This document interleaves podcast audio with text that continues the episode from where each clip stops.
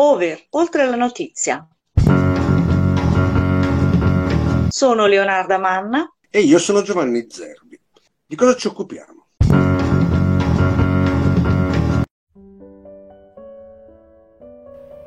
Buongiorno, è lunedì 29 maggio 2023 e questo è un podcast per la rassegna stampa di Over, oltre la notizia. Siccome è lunedì, invece che guardare le prime pagine dei giornali, perché alcuni di questi lunedì non escono, approfondiamo un tema, leggendo bene gli articoli e non solo. E il tema che abbiamo scelto oggi è qualcosa che è successo la mattina presto, cinque giorni fa a Milano. Quattro vigili urbani con manganelli e spray al peperoncino contro una persona che avevano appena arrestato. Questa è cronaca. Ma si aggiunge quello che abbiamo messo nel titolo. Quello che è successo quella mattina a Milano è colpa della Meloni? Chi lo ha detto? Perché lo ha detto? Sono due problemi diversi. Cosa è successo veramente quella mattina e perché negli ultimi giorni si è arrivato a vedere girare tra social e non solo il messaggio che dice che Meloni è colpevole di questo. Cominciamo da qua. Meloni colpevole. Chi lo ha detto? Riportiamo qualche esempio. Euronews, due giorni dopo quello che è successo. Italians government's anti-LGBT rhetoric blamed for brutal beating of trans women in Milan pardon per il mio inglese. Tradotto, il brutale pestaggio di una donna trans a Milano accusa la retorica anti-LGBT del governo italiano. Articolo di Giulia Carbonaro. In un altro sito che porta il nome di Star Observer vediamo un titolo che non è una grande accusa, ma leggiamo frasi di questo tipo. Questo tipo di violenza non è né legale né morale. La propaganda del governo italiano di estrema destra prende di mira e criminalizza trans e LGBT. L'odio e la violenza sono le principali conseguenze. Non sono in gioco delle grandi testate, ma nel mondo dell'informazione via internet si leggono un sacco di articoli che riportano un'accusa di questo tipo. E non solo all'estero, anche in Italia Prendiamo informazione.it. Dopo aver descritto quello che è successo, mette come titolo, il giorno dopo l'accaduto, I vigili di Sala picchiano la trans. È colpa dei fascisti e della Meloni. E questo l'ha detto la senatrice Ilaria Cucchi, del gruppo misto. Questa volta chi lo ha detto è una nostra parlamentare famosa, ma questa dichiarazione che abbiamo appena letto però non si è vista sui titoli dei nostri quotidiani. Fermiamoci un attimo e vediamo cosa è successo e cosa è passato negli ultimi giorni sulle varie testate per quanto riguarda quello che è successo. Il 24 maggio di mattina e prendiamo come riferimento cosa è stato riportato nel sito della stampa. Un video amatoriale ripreso dall'alto che circola da qualche ora sui social e sul canale Telegram un minuto e mezzo di violenza. Si vedono quattro agenti della polizia locale di Milano armati di spray al peperoncino e manganello che colpiscono ripetutamente una donna trans seduta sul ciglio della strada vicino degli scooter parcheggiati. Alla fine la ammanettano, lei ferma, immobile. Viene prima fatta cadere per terra, alza le mani, continua ad accusare i colpi alla pancia, alla testa, poi un calcio mentre distesa a provare a proteggersi, nonostante sia stata resa inoffensiva dallo spray peperoncino. Non si capisce se sia meno in sé. Alla fine un agente la manetta. È giorno, sembrerebbe zona Bocconi, vicinissimo al centro di Milano. È un fatto grave, dice Giuseppe Sala, sindaco di Milano, in attesa che la polizia locale faccia una relazione. I vigili sono stati messi in servizio interno. Dura la posizione di Laria Cucchi. Quelle immagini sono disgustose. Però la stampa nel sito non riporta le dichiarazioni che la senatrice avrebbe fatto prima, secondo il sito di informazione che abbiamo detto prima, cioè colpa dei fascisti e della Meloni. Da quel giorno fino ad oggi si sono visti articoli sulla carta stampata e di diverso orientamento. Il giorno dopo quello che è successo si richiamano le posizioni prese subito dal sindaco e poi si chiarisce che l'inchiesta è contro ignoti, se la donna non fa la denuncia. Su alcuni giornali si cominciano già a leggere articoli che si buttano a difendere i vigili urbani. Un esempio, Libero, titolo, l'esasperazione di vigili, ci menano e accusano noi. Oppure a generalizzare il problema mettendo insieme discorsi che non c'entrano niente. La verità, il pestaggio a Milano ha sollevato un'ondata di indignazione mai riscontrata, invece dopo le violenze su chi protestava contro gli obblighi sanitari. Un giorno in avanti, passiamo al 26 maggio. La persona pestata si chiama Bruna, è stata visitata in ospedale e dichiara di voler andare in procura.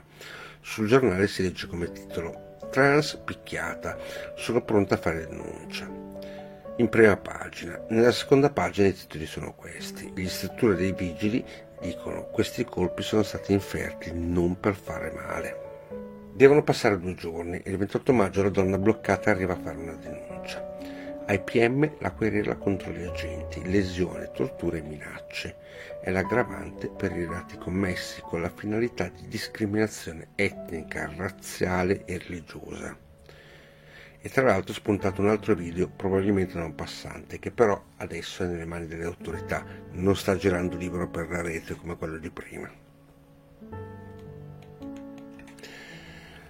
La notizia viene riportata da quasi tutti i giornali, ma specialmente su quelli che hanno un certo arretramento si leggono degli articoli associati a questo tipo di problema. Il giornale, per esempio, dopo il caso dell'arresto del trans, la Lega esulta sul taser ai vigili e buonsenso.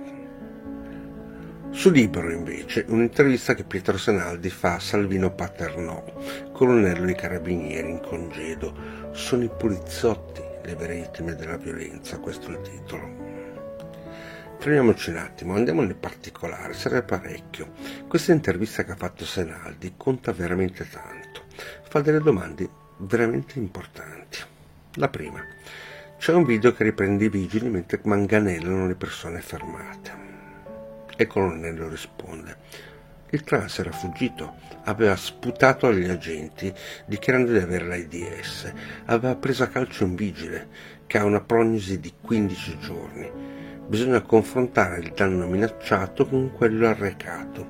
Se la minaccia è un'infezione potenzialmente mortale, la difesa con qualche blanda mancanellata mi appare sproporzionata.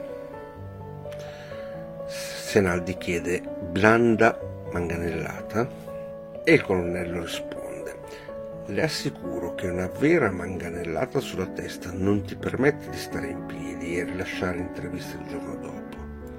Ma poi chi vuole vedere veri calci in faccia e vere bastonate, anziché il video realizzato da prodi, studenti bocconiani, dovrebbe visionare quelli delle sanguinose risse tra clandestini delle nostre periferie o davanti alle stazioni. Altra domanda di Senaldi. Quindi difende i vigili mangani relatori? Risposta del colonnello. La guerra contro l'attuale criminalità urbana è una guerra che nessuno vuol vedere né dichiarare, perché altrimenti andrebbe addebitata alle scellerate politiche sull'immigrazione dei governi passati e a mio avviso anche di certa politica attuale. So solo che a combatterla sono rimaste loro malgrado unicamente le forze dell'ordine, in totale solitudine. Io forse ho una vecchia concezione di giustizia. La forza dell'ordine deve difendere il criminale per portarlo davanti al giudice. Non so cosa vuol dire proporzionare, ma è mia idea forse. Comunque abbiamo fatto un piccolo riassunto delle tante cose che sono venute fuori su questo episodio di cronaca. Manca l'ultima e il riassunto lo possiamo trovare nell'ANSA. Oggi la donna trans ha denunciato gli agenti della polizia locale per lesioni aggravate dall'abuso della pubblica funzione e dalla discriminazione, oltre che per tortura e minacce gravi. Il legale della donna ha detto che anche gli agenti si sarebbero accaniti su di lei in quanto transessuale. Ma ritorniamo all'inizio, al titolo. Meloni è colpevole di tutto questo. I giornali che stanno con l'opposizione non hanno riportato questa accusa. Quelli che invece sono pro governo, come l'intervista di Senaldi che abbiamo riassunto prima, non difendeva il governo, semmai la forza dell'ordine, intervistando un loro rappresentante. È successo quello che ormai succede da troppo tempo. L'informazione via rete cura dei particolari che sono lontani dalla realtà, da quello che è successo. E ormai è normale. La rete storpia la realtà, la reinterpreta tenendo presente come vuole essere intesa dal suo utente. È stato un grande Wired. A dirlo subito, lo ha fatto un giorno dopo che il video dei vigili col manganello erano entrati in azione. Titolo nel suo sito la responsabilità di Twitter nelle fake news sul pestaggio di una donna trans a Milano. Il social network ha delegato alle community di utenti di etichettare post con informazioni di contesto, ma se le informazioni sono false il danno è ancora più grave, come nel caso del pestaggio avvenuto a Milano. Un network che ha contenuto un tweet di una persona ben nota, Ura Gebreal, questo è il suo messaggio, dopo quello che è avvenuto la mattina del 24 davanti alla Boccone di Milano. Tre poliziotti italiani hanno brutalmente aggredito, spruzzato pepe e preso a calci una donna trans disarmata a Milano. Criminalizzare e incitare alla violenza contro il transgenderismo ha conseguenze letali. La cosiddetta ideologia di genere è usata per giustificare la discriminazione del governo da questo tweet è nato il nostro titolo, Colpa della Meloni, e gli articoli dei siti in internet che abbiamo letto all'inizio. Questo è un grande discorso, pensare che l'informazione su internet sia libera e non sia più informazione su carta stampata sulla televisione. Community di utenti chiamati a dire la loro davanti ai giornalisti che devono intervistare qualcuno per riuscire a fare il quadro su quello che è veramente avvenuto è un contrasto molto grosso che va avanti da anni. E probabilmente anche un altro discorso che Nardaman dovremmo affrontare in un'altra puntata della nostra trasmissione. E chissà chi dovremmo intervistare per questo argomento. Buona giornata e a domani.